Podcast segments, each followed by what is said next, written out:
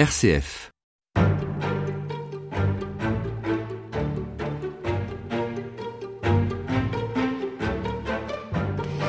Le roi Louis XIV avait un frère, le duc d'Anjou, qui devint Philippe d'Orléans. Des liens très étroits ont lié les deux hommes tout au long de leur vie, que ce soit les intrigues, la vie à la cour, les mœurs de l'un ou le pouvoir absolu de l'autre. Rien ne put les éloigner vraiment, car si l'on en croit les sources, ils avaient l'un pour l'autre un attachement profond, malgré d'inévitables tensions ou altercations. Elisabetta Lourgo, bonjour. Bonjour. Vous êtes l'auteur chez Perrin d'une biographie consacrée à celui qu'on appelait donc Monsieur, c'est-à-dire Philippe d'Orléans. Oui. Vous êtes chercheur à l'Université de Savoie, spécialiste de l'histoire religieuse et des pratiques religieuses, particulièrement entre la France et l'Italie et entre la France et l'État de Savoie. Et c'est donc par ce biais-là, disons, Oui. que vous êtes euh, arrivé à vous intéresser à Philippe d'Orléans. Oui. Pour quelles raisons Comment est-ce que on peut établir un lien là? Et oui, parce que justement, la fille de Philippe d'Orléans, Anne-Marie d'Orléans, épouse le duc Victor Amédée II de Savoie. Et donc, on a à Touraine une fond magnifique de lettres de Philippe d'Orléans, plus d'une centaine de lettres, totalement inconnues, inédites, que j'ai étudiées, et puis j'ai décidé d'écrire cette biographie parce que le personnage est en effet très attachant. Il a laissé des traces écrites. euh, Oui. Il y a de nombreuses sources qui Euh, permettent de dresser un portrait de Philippe d'Orléans? Oui, donc les lettres de Philippe d'Orléans, sa correspondance privée, en effet, n'est pas très nombreuse par rapport, par exemple, à la correspondance de Louis XIV. Mais quand même, on peut tracer un profil biographique à travers sa correspondance, oui. Il y a énormément de choses à dire, en commençant par l'enfance. Oui. Celui qui va devenir Louis XIV, Dieudonné et son frère, le duc d'Anjou, sont deux enfants totalement inespérés. Oui, disons que la vie de Philippe d'Orléans, de Philippe d'Anjou, parce qu'il naît avec le titre de duc d'Anjou, commence par un miracle. Leur naissance est, est un miracle parce que après 22 ans de stérilité, Louis XIII et Anne d'Autriche, enfants, ont ces deux garçons, Louis en 1638 et Philippe euh, deux ans plus tard, qui sont les fils de France. Donc euh, Louis XIII est Soulagés. Soulagé, oui, oui, soulagé, c'est dire peu. C'est bon, et il est, il est dans les nuages parce que enfin, euh, son sang n'ira pas perdu. Deux garçons, ça signifie la, la stabilité de la dynastie. Et surtout, cela signifie, et ça c'est très important, son frère Gaston d'Orléans n'est plus l'héritier de la couronne parce qu'il y a cette euh, relation très difficile, dramatique Entre Louis euh, XIII et entre Gaston. Louis. Louis XIII et Gaston d'Orléans. Et Gaston d'Orléans, avant la naissance de Louis et de Philippe, était l'héritier de la couronne. Donc, euh, Louis XIII est soulagé de ne plus voir son frère héritier de la couronne parce qu'il est hum, obsédé par la haine et la jalousie euh, vis-à-vis de son frère. La suite de l'histoire.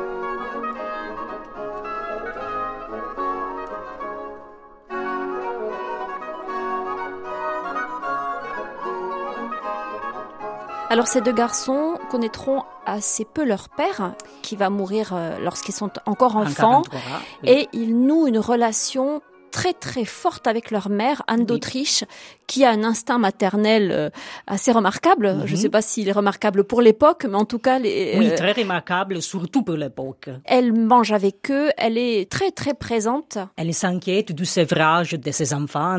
Oui, il y a, dans l'enfance de Philippe d'Orléans, il y a l'absence du père. Il meurt subitement en 1643. Il avait très peu connu ses enfants et il les rencontrait très peu. Et donc, euh, les deux frères nouent cet euh, lien euh, très fort, viscéral avec leur mère. Et Anne d'Autriche euh, s'occupe personnellement de leur éducation. À partir du sevrage des enfants, il s'occupe personnellement du sevrage des enfants, qui n'était pas du tout l'habitude de l'époque, parce que normalement, il y avait... Ils sont confiés. Oui, ils sont confiés, ils ont une gouvernante, une sous-gouvernante, des femmes de chambre, etc. Mais Anne d'Autriche est toujours là. Elle mange avec eux, elle euh, se promène avec eux. Vous notez dans l'ouvrage que les deux enfants jouent ensemble, ils jouent beaucoup. Très tôt, ils sont euh, très complices. Oui, Anne d'Autriche, euh, de ce point de vue-là, est admirable parce qu'elle a su vivre avec dignité aux côtés d'un époux qui était maladif, qui était dépressif, obsédé par le complot. Il était écrasé par le cardinal de Richelieu, qui c'était son premier ministre. Il était ballotté entre ses maîtresses et ses favoris, et donc il y avait toute une série de problèmes. Et il a su être une, une épouse, une reine digne de sa place, de sa dignité. En même temps, elle a su être une régente très habile, avec euh, l'aide, bien sûr, de cardinal Mazarin. Et surtout, elle a su être une mère elle favorise les jeux, elle favorise, elle laisse oui, elle jouer favorise, ses enfants. Oui, et surtout, elle favorise euh, la formation de ce lien fraternel qui ne se démentira jamais dans toute leur vie. C'est le mérite d'Anne d'Autriche qui a réussi à éviter cette euh, tragédie de la jalousie qui avait empoisonné l'enfance et puis la vie adulte de Gaston d'Orléans et de Louis XIII.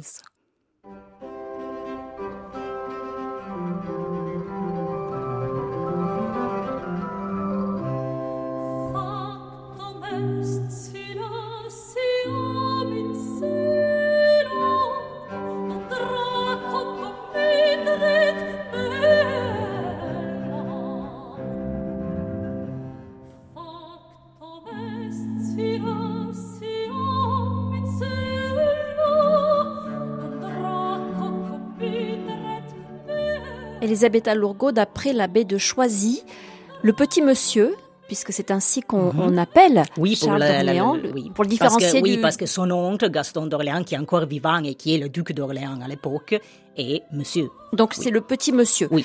Et la plus jolie créature de France.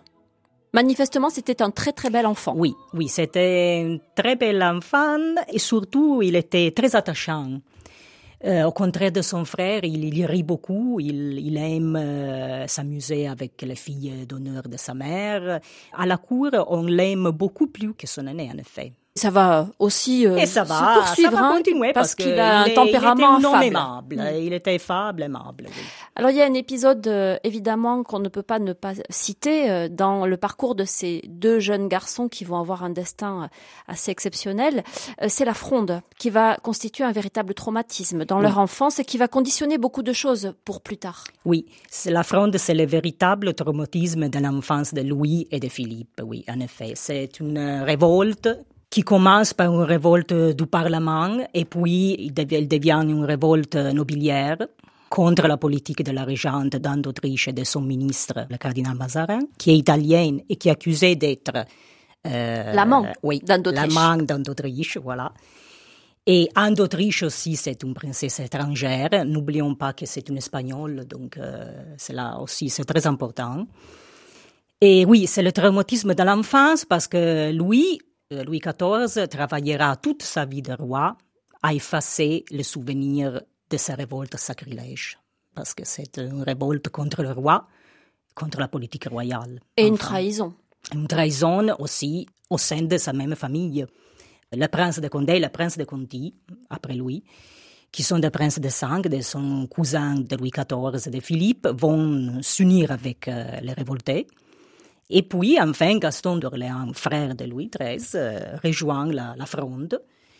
Il y a des épisodes euh, assez tragiques de cette révolte et qui nous montrent aussi la, grande solidarité qui est entre euh, Philippe, Louis et leur mère. Par exemple, il y a cette belle anecdote rapportée par le valet de chambre d'Anne d'Autriche. À un certain moment, il y a les barricades à Paris parce que le peuple de Paris a révolté contre Mazarin. Il est révolté contre Mazarin, pas contre le roi. Et ce n'est pas la révolution. hein. Il ne faut pas trop aller en avant avec le temps parce que ce n'est pas une révolution, parce qu'il n'est pas contre le roi, mais contre euh, mini- son ministre italien. Et il y a les barricades à Paris. On allume des feux au palais royal où sont réfugiés Anne d'Autriche et ses enfants. Et Philippe, effrayé, se réfugie dans les bras de son frère. Il y a cette scène euh, assez touchante de Louis, il a 10 ans, Philippe 8 ans, réconforte son frère, lui disant euh, les plus jolis mots du monde, rapporte dans l'anecdote le valet de chambre, entretenant cet enfant, euh, le tenant auprès de lui. Donc il y a cette jolie scène d'un lien fraternel qui ne se démentira jamais. Du lien fraternel et de la peur et du danger Oui. réel Oui, euh, c'est un danger euh, réel. où ils ont oui. été exposés. hein. Oui, pas de mort parce que on ne songe pas à tuer le roi, bien évidemment. Mais oui, oui, c'est un danger réel et surtout le danger provient de, de sa propre famille, de la famille royale, parce que c'est Gaston d'Orléans qui fait cerner le palais royal pour éviter que Anne d'Autriche euh, s'enfuit avec les enfants. Les révoltés entrent au palais royal pour s'assurer que les deux enfants, le petit roi et Philippe d'Anjou, soient toujours là.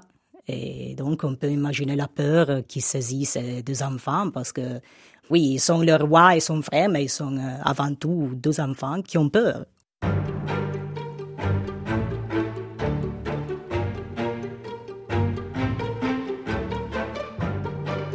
On a déjà eu l'occasion d'insister, Elisabeth Alourgo, sur euh, les liens très forts qui ont uni euh, Louis XIV et son frère, le duc d'Anjou, qui va devenir euh, Charles d'Orléans. Il faut peut-être Philippe d'Orléans, pardon, Philippe d'Orléans. il faut peut-être insister tout de suite aussi sur le fait qu'il n'y a jamais eu de véritable concurrence entre eux parce que oui, Philippe d'Orléans n'a jamais envisagé ou d'ambition euh, qui aurait fait de l'ombre à son frère ou qui aurait été une menace. Oui, c'est ça. À la mort de la reine Marie-Thérèse, épouse de Louis XIV, Louis XIV dira à Philippe, Dieu me l'avait donné comme il fallait. On peut dire le même aussi à propos de Philippe, parce que Philippe d'Orléans est le frère euh, idéal pour Louis XIV, en effet. Il est très docile, il est obéissant, il n'a pas de grande ambition et surtout il n'a pas le goût de diriger le royaume. Donc il ne cherche pas des charges politiques, il ne cherche pas par exemple un gouvernement. Et c'est probablement une des clés de compréhension de ces liens très forts entre eux parce que Philippe ne représente jamais une menace pour le roi. Et aussi peut-être parce que leur tempérament se complète. Vous dites dans le livre par exemple que Louis XIV est un timide. Oui, c'est une timide, aussi étrange que cela mm. pourrait paraître, parce qu'un roi qui est toujours en représentation, qui en réalité est une timide, ça peut paraître un peu bizarre. Mais en effet, c'est une timide qui préfère le visage qu'il connaît depuis toujours, il n'aime pas les, les foules, il n'aime pas Paris. Il n'aime pas se mêler aux foires, au marché. Philippe d'Orléans, au contraire, est très aimé à Paris, est très aimé par le peuple de Paris. Il se montre? Oui, il se montre beaucoup. Euh, Philippe d'Orléans, il se montre beaucoup à Paris. Il anime la vie de cour et donc il fait à Paris, il a un peu une fonction d'ambassadeur permanent euh, du roi parce que le roi est enfermé à Versailles. Et Louis XIV euh, déteste Paris. Il ne reviendra presque jamais après la mort de sa mère. Anne d'Autriche meurt au Louvre. Donc c'est son frère qui l'y représente. Oui, c'est son frère qui le remplace à Paris et qui lui garde une place dans le cœur des Parisiennes. Voilà, c'est un roi que les Parisiens euh, ne voient presque jamais. Alors vous dites aussi que Philippe est un bavard impénitent. Oui, au contraire de son frère. Louis XIV disait en riant que le bavardage de son frère l'avait dégoûté de parler. Tellement Philippe parlait. Tellement oui. Mais il, parlait, il parlait avec tout le monde. Euh, avec tout le monde. C'est ça. C'est la caractéristique principale de Philippe et, de savoir se avoir euh, une conversation avec tout le monde, enfin. Il est capable de trouver un point de communication avec le peuple, avec les nobles, avec les princes. Et donc, il est un homme vraiment aimable, affable. L'affabilité, c'est une euh, remarquable qualité de, cet homme, oui. Et puis, il y a la Palatine, la deuxième épouse de Philippe d'Orléans, qui nous fait un portrait haut en couleur des différences de caractère entre les deux frères. Le roi, c'était brun, très grand, cendré, euh, très viril. Et, il écrit, et Philippe, il écrit qu'il avait les manières d'une femme plutôt que d'un homme. Donc, euh, c'est le parfait opposé, mais qui sont aussi complémentaires.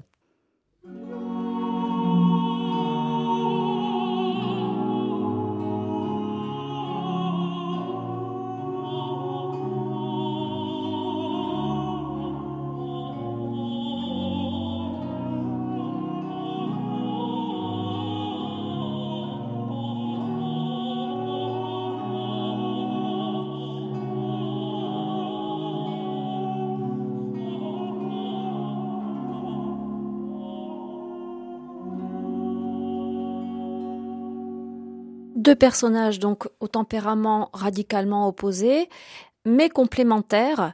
Et d'ailleurs, vous soulignez dans votre ouvrage, Elisabeth Alourgo, que Louis XIV cherchera toute sa vie la compagnie de son frère. Oui, c'est ça qui m'a frappé.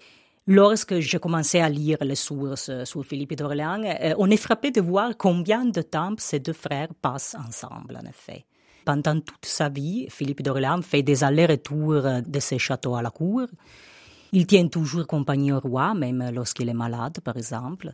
Il est toujours là, pas seulement dans les moments de représentation où sa présence est requise, bien sûr, mais dans les menus activités de la vie quotidienne de Louis XIV.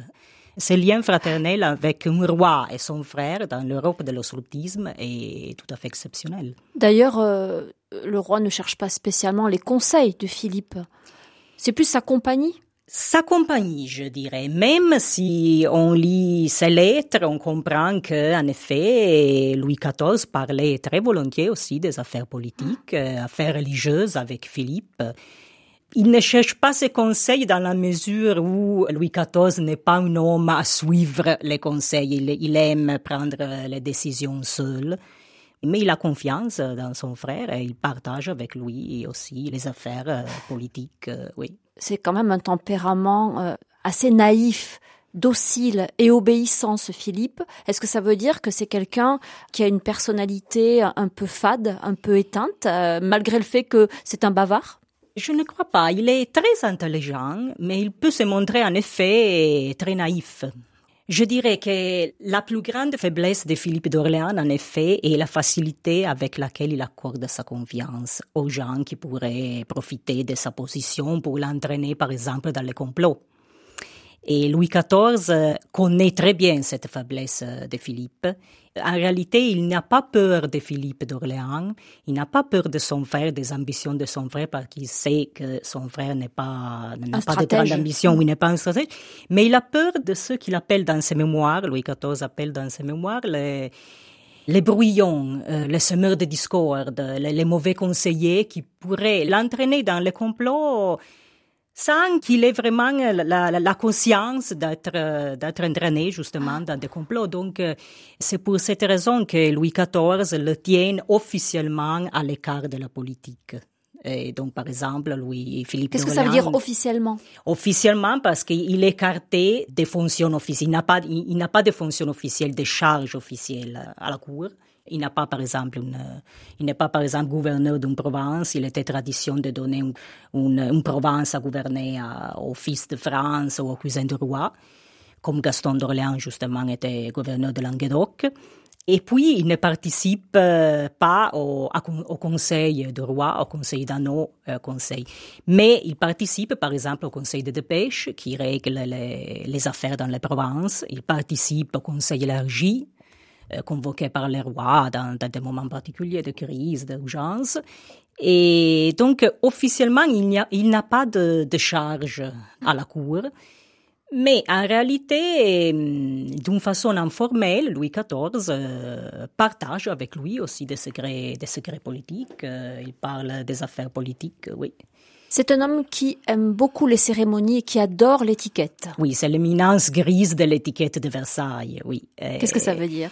Et qui c'est lui qui organise et qui met en place tout cette euh, tout ce système de ritualisation autour du roi, autour de la figure du roi. Et c'est de ce point de vue-là que Philippe d'Orléans a une grande importance politique en réalité pour le roi parce que l'étiquette de Versailles, ce rituel c'est une mise en scène. autour du roi, oui, cette mise en scène autour du roi, il a une, une dimension politique très forte très fort. Ce rituel, ce rituel de mise en scène de la figure du roi a une dimension politique très forte. Et de ce point de vue, donc, euh, Philippe d'Orléans, en effet, a une fonction politique fondamentale parce que c'est lui qui organise euh, cette étiquette et surtout, c'est lui qui gronde, par exemple, les courtisanes euh, lorsqu'ils ne respectent pas l'étiquette. Et les courtisanes aussi lui demandent conseils sur la règle à suivre, parfois d'étiquette, dans, dans, les occasions, par exemple, de deuil, de, dans les fêtes. Et donc, euh, il a, oui, il est officiellement reconnu comme euh, l'éminence grise de l'étiquette de, de, Versailles et de la cour de, de, Louis XIV. Et manifestement, il aime ça et il est doué pour ça. Oui, il aime ça. Il, il aime, il aime les, cérémonies du pouvoir. Il, n'aime pas les pouvoirs, mais il aime les cérémonies du pouvoir, la mise en scène du pouvoir. C'est un esthète? Ou c'est plus que ça? Non, c'est plus que ça, je crois, parce qu'il a conscience de la, de la fonction politique euh, de cette cérémonie, de, cette, de ce rituel euh, autour, autour du roi. Oui, c'est pas seulement une, une question d'esthétisme qu'il aime, euh, la grandeur, ce qu'on appelle la grandeur à l'époque, les belles choses, le luxe, etc. Mais aussi, il a conscience de, de la fonction politique, par exemple, des fêtes organisées à Versailles. Oui, donc ce n'est pas seulement une esthète, non. Je ne crois pas.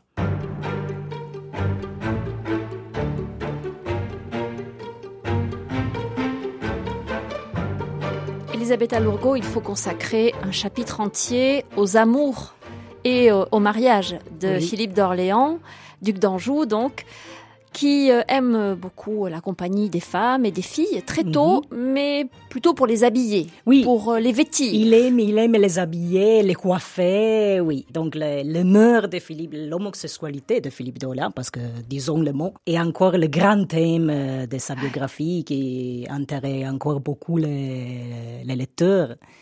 Bon, Philippe d'Orléans a sans doute des, des, inclinations féminines. Il aime, par exemple, se déguiser en femme.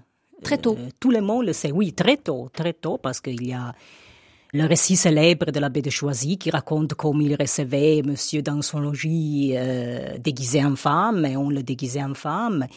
Et il y a eu toute une, euh, une légende qui s'est construite autour de ces féminisations de Philippe, parce que très tôt, on crée un peu la légende noire du cardinal Mazarin qui aurait corrompu le Philippe d'Anjou, puis Philippe d'Orléans, puis évité qu'il fasse de l'ombre à son frère, donc il a corrompu sa nature.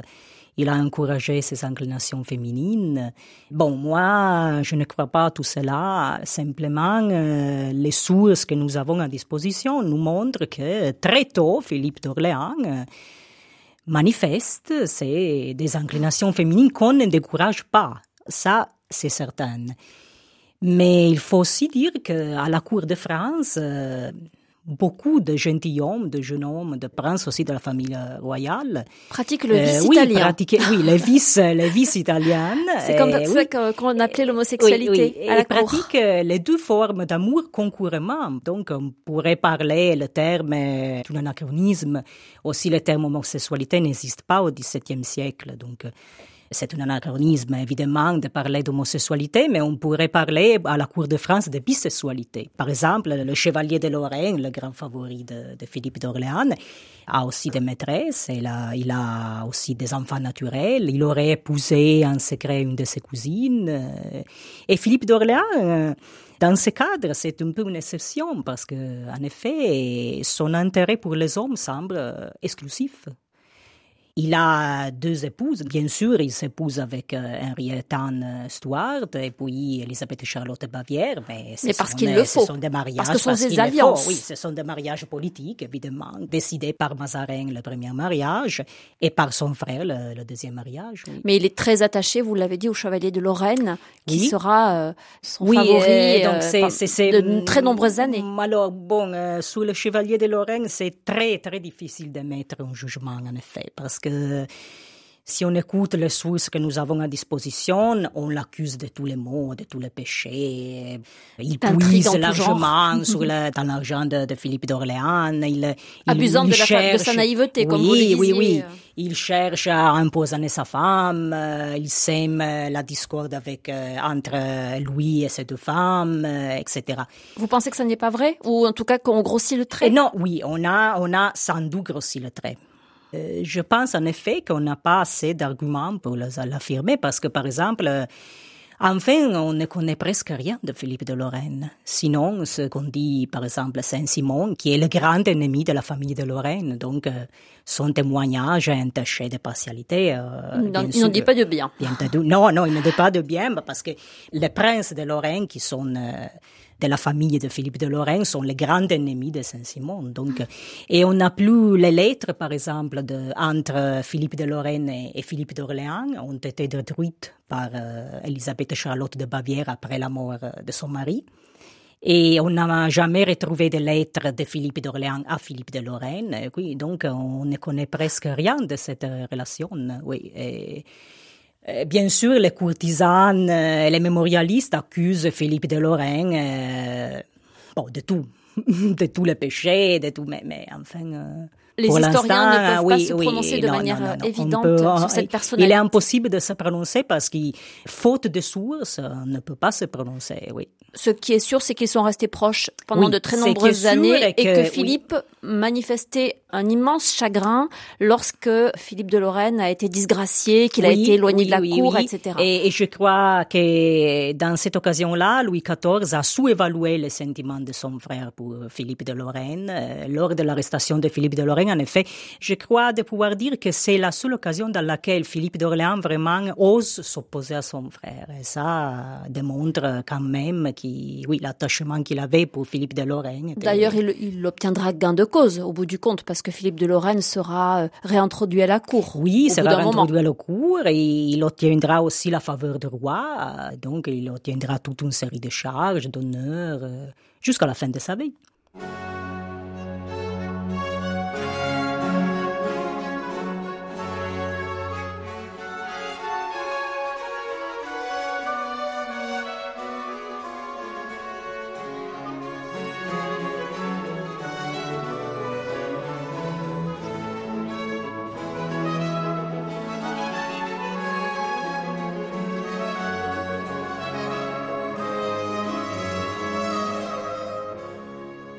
Vous l'avez dit, donc, euh, Elisabeth Alourgo, l'homosexualité de Philippe d'Orléans est tout à fait notoire, ce qui ne l'empêche pas, à la cour euh, de Louis XIV, étant frère du roi, euh, de se marier. Il doit se marier, oui, évidemment. Pourquoi il doit se marier?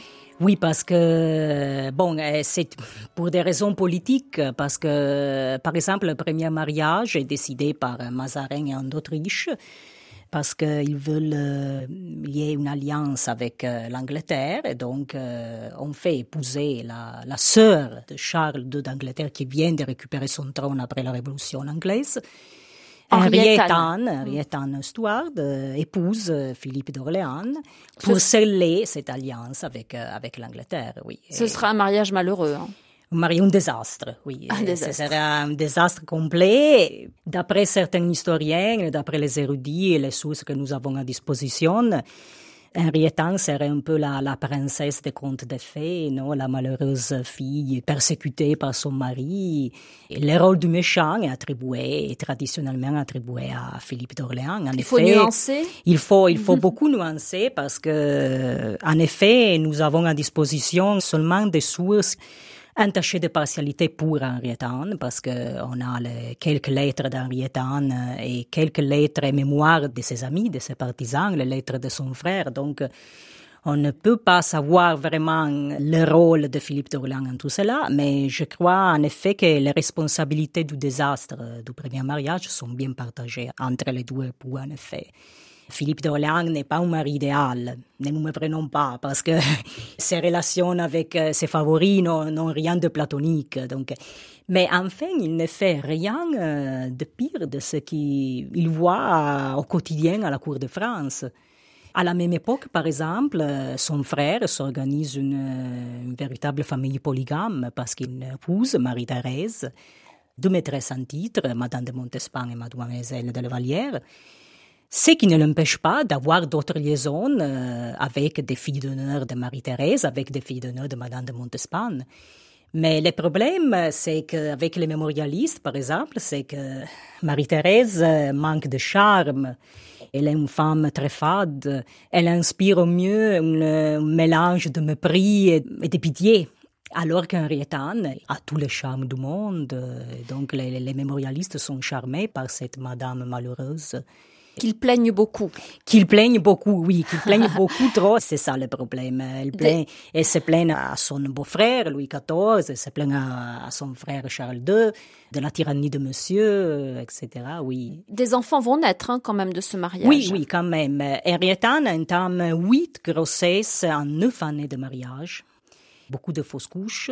Aussi, il faut dire que Rietane est beaucoup imprudente parce qu'elle ne se ménage pas euh, pendant les grossesses. Elle fait beaucoup de fausses couches, mais quand même, euh, la première fille d'Henrietta de Philippe d'Orléans sera Marie-Louise, qui sera reine d'Espagne, malheureuse reine d'Espagne. Et puis Anne-Marie d'Orléans, qui sera l'épouse de Victor Amédée, duc de Savoie.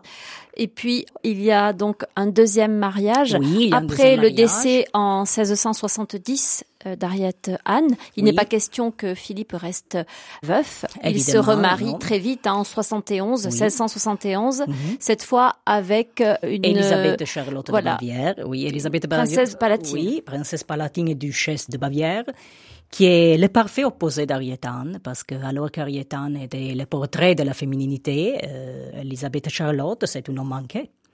Parce qu'elle dit clairement que j'ai toujours regretté d'être femme. Elle s'amuse avec la chasse, elle veut toujours être en tenue de chasse, parce qu'à la chasse, on ne doit pas se parer mettre de rouge comme au bal, elle écrit.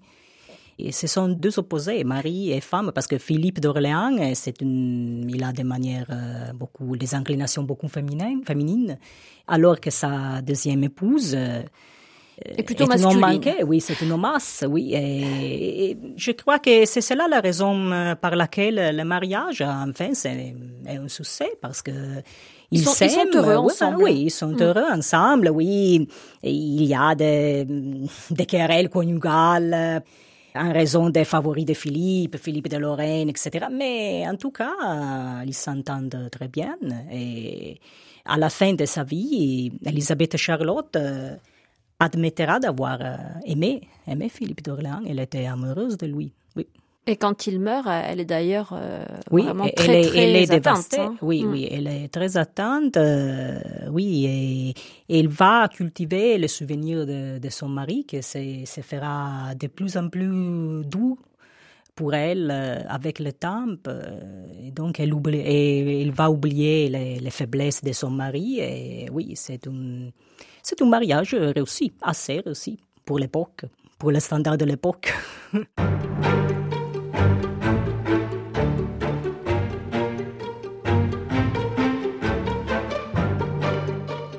Elisabeth Alourgo, peut-être pour euh, bien comprendre euh, ce qui se joue dans cette époque du XVIIe siècle et puis euh, sous ce règne de Louis XIV, il faut redonner quelques dates. Donc Louis XIV est sacré à Reims en 1654.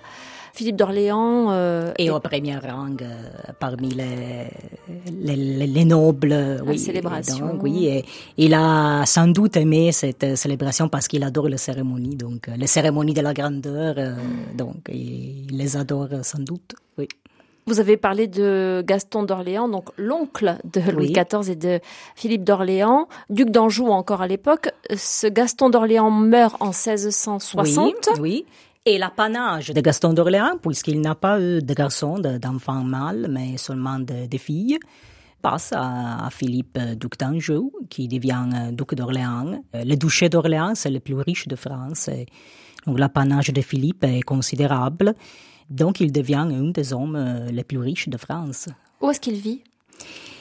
Oui, alors avec Henriette Anne, euh, il va vivre au Palais Royal à Paris, qui lui a été donné par le roi. C'était euh, le palais de, cardinal Richelieu qu'il a donné à Louis XIII et Louis XIV l'a donné à, son frère.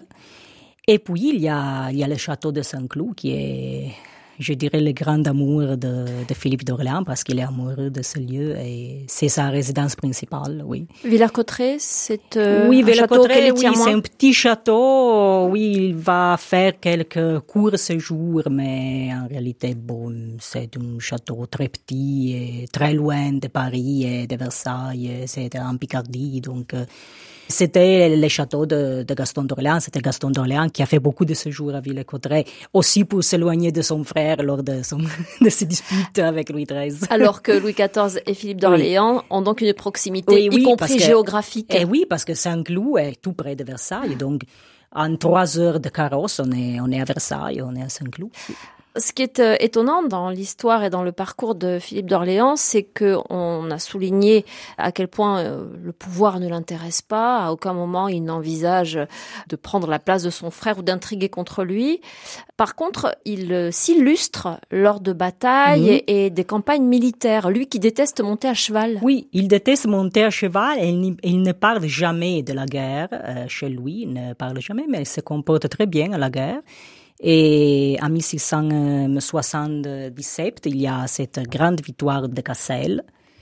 Et la gloire de cette victoire contre les Anglo-Hollandais et de Philippe d'Orléans, en effet. Ça lui revient. oui, il lui revient parce que c'est le responsable de cette victoire et mm, c'est la dernière bataille auquel, la, seule dernière bataille à laquelle il participe parce que son frère euh, ne lui donnera plus de commandement jusqu'à la fin de sa vie. Pourquoi? Puisqu'il est si doué Pourquoi? Ça, c'est une bonne question parce que mm, Louis XIV serait-il jaloux de son frère? Aurait-il écarté des propos Philippe d'Orléans de responsabilité militaire parce qu'il ne lui fasse pas de l'ombre. Nombre des historiens pensent que oui, il était jaloux et il a écarté Philippe euh, de responsabilité militaire. Mais en effet, on n'a pas de véritable argument pour l'affirmer parce que ni Louis XIV ni Philippe d'Orléans parlent jamais de cette, de cette question. Et en effet, Philippe d'Orléans accompagne toujours le roi lorsque Louis XIV euh, participe aux opérations militaires. En effet, donc, si vous me demandez si je crois qu'en effet Louis XIV inconsciemment était jaloux de son frère, je dirais que c'est possible, mais on n'a pas d'argument, de preuve euh, solide pour l'affirmer. Ce qu'on sait, c'est que Philippe d'Orléans est euh, assez courageux. Il se contente pas de regarder les batailles, il y participe. Euh, il se mêle aux batailles. Il se montre indifférent au danger. Indifférent. oui, il se mêle, il se mêle aux batailles. Et donc, Peut-être euh, c'est cela aussi qui hum, suggère à Louis XIV d'écarter son frère euh, des batailles, parce que il faut toujours se souvenir que lorsqu'un membre de la famille royale ou le roi lui-même participe à une bataille, il y a toujours le, risque de perdre une bataille à la présence du roi. Et une défaite, lorsque un membre de la famille royale participe directement à une bataille, ce serait un, un coup vraiment euh, terrible pour le, le, prestige surnaturel dont euh, jouit la famille royale, en effet. Et donc, euh, les généraux préfèrent de ne pas risquer d'avoir le roi dans une bataille parce que son frère. Ça parce que, oui, le pouvoir. Oui, oui, oui, oui. En cas Parce de, que, oui, en, cas, en, cas, de défaite, c'est une défaite. Donc, on pourrait se demander, mais enfin, euh, on peut être défait aussi avec le roi. Donc, euh, ce pouvoir surnaturel du roi et de la famille royale euh, ne marche plus.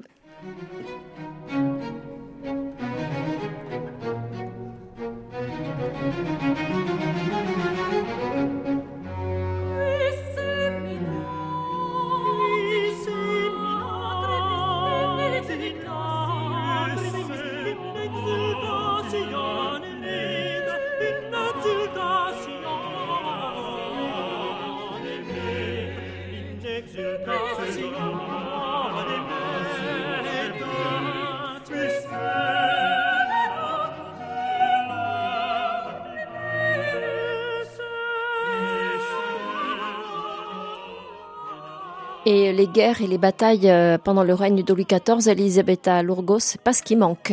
Non. la France est en, guerre permanente, quasiment, C'est une guerre permanente, oui, parce que c'est la politique de Louis XIV, la politique d'agression euh, des puissances étrangères, oui, donc euh, la nation des territoires à travers, Pour expansion du royaume. Guerre, oui, l'expansion, oui, donc on ne manque pas d'occasion de faire de la guerre euh, sous le règne de Louis XIV, en effet. C'est ce qui euh, donne aussi du prestige à ce royaume de France, mais c'est aussi ce qui va l'affaiblir considérablement. Eh oui, l'affaiblir considérablement, parce qu'à la fin du règne de Louis XIV, euh, l'état des finances de la France est un désastre. Donc les guerres ont dévasté la France, oui, et ses alliés aussi. Alors un tout autre sujet, oui. celui de la santé de ces deux hommes. Donc Louis XIV, dont on aurait presque tendance à oublier que c'était un homme aussi. Pourtant, son état de santé, alors pour le coup, est très renseigné. Celui de son frère aussi? Oui, ben pas comme le roi, parce que à propos de Louis XIV, on a le journal de santé de Louis XIV écrit par euh, cette médecin, donc on a cette grande source qui nous renseigne sur la santé de Louis XIV. Mais en effet, hum, Philippe d'Orléans semble jouir d'une assez bonne santé. Si l'on exclut euh, un épisode assez grave euh, en 1684, il manque presque de mourir, en effet. Il reste euh, pendant quelques jours entre la vie et la mort. C'est difficile de, savoir exactement la, maladie. Des maux à la tête très violentes, des, fièvres très persistantes. Oui, il manque presque de mourir et il faut dire que les ambassadeurs et les courtisans sont de, impressionné par la conduite de Louis XIV, qui est très inquiète pour la santé de son frère. Il a aussi un voyage à Chambord pour euh, être près de Philippe. Et l'ambassadeur de Savoie écrit que le roi l'a toujours assisté. Il ne l'a jamais quitté un moment pendant cette euh, maladie. Et puis, on a une lettre de Philippe d'Orléans, parce qu'il doit, après, puis en convalescence, il doit rester alité et puis enfermé au Palais Royal à Paris pendant deux mois environ. Et puis enfin, il peut hum, rentrer à Fontainebleau à la cour en novembre. Et il y a une lettre de Philippe d'Orléans qui décrit d'une manière très touchante la, sa joie de se revoir avec le roi, de s'embrasser avec le roi. Et il dit la joie que nous avons eue de nous revoir et de nous embrasser n'a pas peu contribué à, ça, à ma santé parce qu'on n'a jamais vu de frères euh, s'aimer comme euh, nous faisons. Et ce qui est, euh, c'est le grand mm. épisode de maladie de Philippe d'Orléans jusqu'à sa mort qui est subite en effet parce qu'il meurt subitement. Peut-être que ce qu'il garde en bonne santé, c'est qu'il a tendance à refuser les saignées. Oui, oui. Alors que son frère est un passionné de saigner, en effet. Oui, oui, c'est peut-être ça parce que il se méfie des médecins. Donc, euh, oui, en effet, à l'époque, c'était souvent les médecins qui tuaient leurs patients. C'est ce qu'on dit. Hein. Oui, oui, il les achevait. Hein. oui, oui, oui, parce que en effet, oui, avec les saignées. Alors, oui, en effet, il avait raison. C'est peut-être euh, pour ça qu'il, oui, euh, au contraire de Louis XIV. Que... Alors, on ferme la parenthèse pour revenir à ces fusion entre les deux frères et pour dire aussi que c'était une époque où on osait manifester ses émotions. Oui, on pleurait beaucoup. On pleurait beaucoup. On pleurait beaucoup. On pleure beaucoup. On manifeste même quand on est roi. Émotions. Oui, même quand on est roi. Dans la famille royale, en effet, on manifeste euh, beaucoup, beaucoup les émotions. Euh, oui, au sein de la famille royale. Monsieur aussi. oui, monsieur aussi. Il est, il pleure beaucoup et par exemple. Euh, on a un billet très touchant et plein d'angoisse euh, écrit par Philippe d'Orléans à sa fille Anne-Marie, duchesse de Savoie, lors euh, de la mort de Marie-Louise d'Orléans, la reine d'Espagne qui avait épousé Charles II d'Espagne. Sa fille donc. Oui, sa fille, sa fille chérie, parce que c'était sa, sa fille préférée. Et nous avons un billet écrit par, Philippe d'Orléans et après sa mort, il, annonce sa mort à, à Marie d'Orléans et il écrit Je, hier, l'effroyable nouvelle de la reine, votre sœur, Marie-Louise, je n'ai pensé mourir. Je pleure si fort que je ne peux écrire davantage. Donc, euh, c'est un billet très touchant et plein d'angoisse. Euh, oui, on pleure beaucoup et on manifeste beaucoup ses émotions. Et Philippe d'Orléans est sans doute un homme qui sait manifester son amour, ses émotions. ses enfants l'adorent. Et il adore ses Oui, il est un père euh, très aimant, beaucoup plus qu'Elisabeth Charlotte. Ne parlons pas d'Henriette Anne, que à la naissance de sa première fille, euh, crie à ses femmes qu'on la jette à la rivière parce qu'elle voudrait un garçon, elle aurait voulu un garçon. Donc, Lui, euh, fille ou garçon, il aime ses enfants et il le leur dit. Et, Philippe aime ses enfants et ses enfants l'adorent aussi. Son fils, par exemple, le futur régent, à la mort de, de Philippe d'Orléans, est dévasté par, par la douleur. Oui.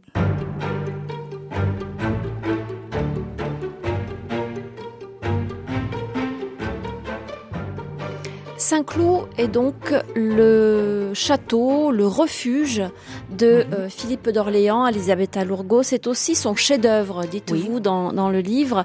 Il y consacre énormément de temps, d'amour et d'argent. Et d'argent. Qu'il demande aussi à son frère, parce que euh, il faut dire que Philippe d'Orléans et Louis XIV font euh, de leur domaine respectif, donc de leur château respectif, une occasion de se disputer, de rivaliser. Il ne faut pas oublier que la, magnifique réception du surintendant des finances Fouquet au château de Vaux-le-Vicomte avait déchaîné la colère jalouse de Louis XIV qui en avait profité pour faire arrêter Fouquet. Sur un plan beaucoup moins tragique, euh, il faut dire que Louis XIV euh, semble s'énerver comme un enfant face à la magnificence des châteaux de Philippe. Et il faut aussi prendre en considération que, alors que Versailles est encore euh, un grand chantier, est encore en construction. Euh, le château de Saint-Cloud est déjà euh, là dans achevé. toute sa magnificence. Oui, il est achevé. Philippe d'Orléans va dépenser beaucoup d'argent dans ce château, qui est le grand amour de sa vie, je crois. Donc il ne cesse de l'aménager, de, de l'agrandir. Oui, oui, euh, encore à la fin de sa vie, en 1699, euh, je crois, il fait bâtir encore une nouvelle cascade à Saint-Cloud ah. par euh, Ardouin Mansart. Il demande de l'argent à son frère pour avancer les travaux. Bon, il y a ces paris entre euh, Louis XIV et Philippe d'Orléans parce que Louis XIV lui donne l'argent pour euh, bâtir cette fontaine, mais il lui fait promettre que les travaux ne seront pas achevés dans une année, il faudra lui rendre, l'argent. Oui. Et le pari tourne mal, en effet, pour le roi, parce que 11 mois plus tard, Philippe d'Orléans l'invite pour lui faire les honneurs de sa nouvelle cascade. Donc, oui. L'argent ne très sera aussi, parce qu'il y a cette rivalité entre Louis XIV et Philippe pour les châteaux. Il faut aussi dire que Philippe d'Orléans est, le dernier grand prince euh, qui peut se permettre le luxe d'avoir une cour qui rivalise avec euh, la cour, le palais royal. On dit que c'était un mini Versailles, oui, c'est un mini Versailles et, aussi la majorité de la noblesse le préférait au château de Versailles. Pourquoi? C'était beaucoup plus petit. Et puis, il y a par exemple la tante d'Elisabeth Charlotte de Bavière, Sophie d'Hanovre, qui a visité Saint-Cloud et Versailles et a dit Je préfère euh, Saint-Cloud parce que je trouve qu'à Versailles, la dépense y a fait plus de merveilles que la nature. Alors que la position, par exemple, de Saint-Cloud est idéale. Et donc, elle est déjà charmée, par exemple, par le jardin de, de Saint-Cloud. Oui. Il bénéficie aussi de legs et de dons, non, Philippe? Oui, de legs, de dons et surtout de l'héritage de sa cousine, Anne-Marie-Louise d'Orléans, en 1695. Une véritable fortune. Oui, oui, oui, une véritable fortune euh, qui lui tombe entre les mains. Elle le nomme son légataire universel parce que Anne-Marie-Louise d'Orléans n'a pas de mari, n'a pas d'enfant. donc, euh, Philippe est son légataire universel. bon, cet héritage, c'est une une aubaine pour lui. Oui. Est-ce qu'on peut dire que c'est un mécène? Est-ce qu'il aime l'art? Est-ce qu'il favorise la création oui, artistique? il, favorise la création artistique. Il ne faut pas oublier que c'est grâce à lui que Molière peut entamer sa, son activité théâtrale. Il l'introduit à Versailles. oui, il l'introduit d'abord au Palais Royal et puis à Versailles, mais la troupe de Molière euh, continuera à représenter au Palais Royal. Donc euh, Philippe d'Orléans, c'est le premier protecteur de Molière, par exemple. Puis il est un grand collectionneur de tableaux. Il a un goût très sûr dans le choix de, tableaux. Et oui, on peut dire que c'est un mécène, en effet, oui. On dit que, et on sait que Louis XIV aimait beaucoup la danse. Oui, Philippe aussi. Philippe aussi. Philippe aussi. Il est un danseur expérimenté comme son frère. Il aime danser. Même euh, si Elisabeth Charlotte écrit qu'il sa ne deuxième pouvait, épouse, donc, oui, hein. oui, sa deuxième épouse, il, il ne pouvait pas danser comme un homme, mais il dansait comme une femme parce qu'il portait des talons très hauts. Il était de très petite taille par rapport, par exemple, à son frère. Alors, il avait des talons très hauts et il ne pouvait pas danser comme un homme il dansait comme une femme. Je ne sais pas si on doit croire parce que on ne doit pas toujours croire à Elisabeth Charlotte. Hein. C'est un peu, il faut un peu nuancer cette légende d'Elisabeth Charlotte s'il a la franchise de la Palatine, les lettres, parce que bon, c'est une femme qui, qui sait ce qu'elle fait lorsqu'elle écrit ses lettres. Donc, euh, il faut nuancer un peu. Hein.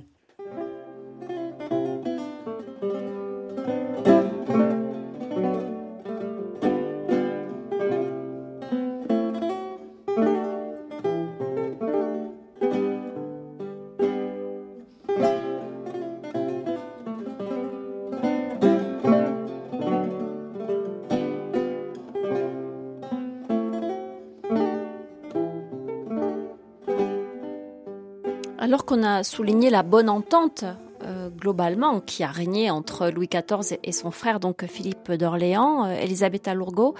Il se trouve que la veille de la mort de Philippe, euh, les deux hommes ont une altercation assez virulente, assez mhm. violente, ce qui est assez rare. Oui. C'était euh, à propos de quelque chose d'important ou c'est Et eh oui, c'était à propos de, de son fils, de, de fils de, de Philippe d'Orléans, le duc de Chartres, qui avait épousé la, la fille légitime, une des filles légitimées de Louis XIV et dont la conduite euh, ne convenait Louis, pas. Oui, ne convenait pas à Louis XIV parce qu'il avait une, un cortège de maîtresses, etc. Louis XIV oublie vers la fin de sa vie que dans sa jeunesse, il avait couru les femmes. et donc, il s'est fait un peu, il se pose un peu un maître de morale. Entre-temps, il, a épousé Madame de Maintenon. Oui, il a épousé un secret Madame de Maintenon. Et oui, il y aura eu cette euh, grande dispute entre les deux frères, euh, juste euh, la veille de la mort de Philippe d'Orléans. Mais dans mon livre, j'ai un peu mis en doute la réalité de cette dispute parce que on connaît cette dispute seulement par une source à travers la mémoire de Saint-Simon qui écrit 40 années après les faits. Aucune autre source mentionne cet épisode en effet. Donc je ne donnerai pas trop d'importance à cet épisode, oui. Euh. Le fait est que c'est donc euh, en 1701, le 9 juin, que Philippe meurt. On pense aujourd'hui qu'il a été victime d'une attaque cérébrale. Eh oui, parce que oui, à l'époque, on parle d'apoplexie, que c'était bon, morte subite. Oui, je crois que c'était une hémorragie cérébrale. Les semaines ou peut-être même les mois qui ont précédé sa mort, alors que lui était d'un tempérament très expansif, on le voit moins porté à la, à la, joie, au divertissement. Et aussi, Louis XIV lui conseille beaucoup de fois de se faire saigner parce que Louis XIV, c'est un grand admirateur des saignées. Et Philippe d'Orléans refuse. On dit dans, dans certaines sources qu'il aurait eu des pressentiments de sa mort. Il était sombre oui, les derniers il était, temps. Il était d'humeur plus sombre, en effet. Comment réagit Louis XIV à la mort de son frère? Ah, Il est dévasté il pleure beaucoup. Euh, on l'entend euh, répéter plusieurs fois que je ne saurais jamais m'accoutumer à l'idée que je ne verrai jamais plus mon frère. Elisabeth Charlotte écrit que mois après la mort de Philippe d'Orléans, toutes les fois que le roi parle de monsieur, il s'attendrit chaque fois. Donc euh, oui, il est très affecté par cette mort. Parce qu'enfin, c'était un frère avec lequel il a partagé le chagrin et le bonheur euh, de toute sa vie. Madame de Maintenon, qui n'aimait pas Philippe d'Orléans, hein, évidemment, parce que Madame de Maintenon était très dévote. Évidemment, elle ne peut pas aimer Philippe d'Orléans, mais il écrit que le roi aimait monsieur, il en était aimé, il ne s'était jamais quitté. Pour les 14, c'est une perte qu'il a faite beaucoup. Et c'est la fin d'une époque. Oui. Vous écrivez La mort de monsieur sonne la fin des heures de Saint-Cloud, du Palais Royal et même de Versailles. Eh oui, parce que Saint-Simon, qui n'aimait pas Louis-Philippe d'Orléans, hein, il n'est pas doux avec lui, hein, mais il reconnaît que Philippe d'Orléans, c'était lui qui jetait les amusements et l'agrément de la cour. Et lorsqu'il quittait la cour, tout semblait sans vie et sans action. Et en effet, oui, parce que Philippe d'Orléans, c'était l'âme de la vie de la cour de Versailles. Je crois aussi que hum, on a un peu tendance à sous-évaluer l'influence de Philippe d'Orléans dans la vie privée du roi. Et en effet, cette perte va affecter beaucoup aussi la vie familiale du roi parce que Louis XIV ne semble plus avoir la force de garder cette intimité de famille qui avait toujours réussi à garder avec l'aide de Philippe d'Orléans. Et après sa mort, quelque chose change, change dans la famille de Louis XIV, en effet. Sans compter euh, les deuils successifs qu'il aura Sans compter les deuils successifs, parce que à partir de la mort du dauphin en 1711, il y a toute euh, cette série de, de deuils à la cour, euh, dans la famille royale, euh, la duchesse de, Bourgogne, le duc de Bourgogne, leur enfant, le duc de Berry. donc, Louis XIV perd tous ses enfants. Oui, elle perd tous ses enfants, ses petits-enfants. il lui reste seulement le duc de Bretagne qui sera Louis XV et qui est son arrière-petit-fils. Et puis, il lui reste euh, comme régent Philippe d'Orléans, le fils de Philippe de Chartres, qui est devenu Philippe d'Orléans à la mort de son père. Et puis, il lui reste ses enfants légitimés, le duc du Maine et le comte de Toulouse. Mais en effet, la famille, la famille royale est affectée par une série de deuils euh, vraiment, euh, bon, incroyable, en effet. C'est une tragédie, c'est une tragédie de famille. Et je crois que pour un homme comme Louis XIV, qui était très attaché à sa famille, ça a été vraiment une tragédie, un drame qui, euh, à mon avis, a été un peu sous-évalué par les historiens parce que euh, Louis XIV vit constamment en représentation, donc il veut se montrer toujours sûr de soi, il, veut, il contrôle toujours ses émotions, mais en effet, cette série de deuils de famille euh, a dû l'affecter Vraiment, vraiment. Et marque vraiment cette fin de règne, hein, ces dernières oui, elle Marque, elle marque sa fin de règne et ses actions à la fin de règne. Merci beaucoup, Elisabeth Lourgo, d'être venue donc nous parler euh, de Philippe d'Orléans, frère de Louis XIV. C'est euh, donc aussi le titre du livre que vous lui consacrez, un livre paru chez Perrin dans la collection Biographie. Je rappelle que vous êtes chercheur à l'Université de Savoie, spécialiste de l'histoire religieuse et des pratiques religieuses entre la France et l'Italie et entre la France et l'État de Savoie. Encore merci et merci, merci à Christophe Morag qui était à la technique.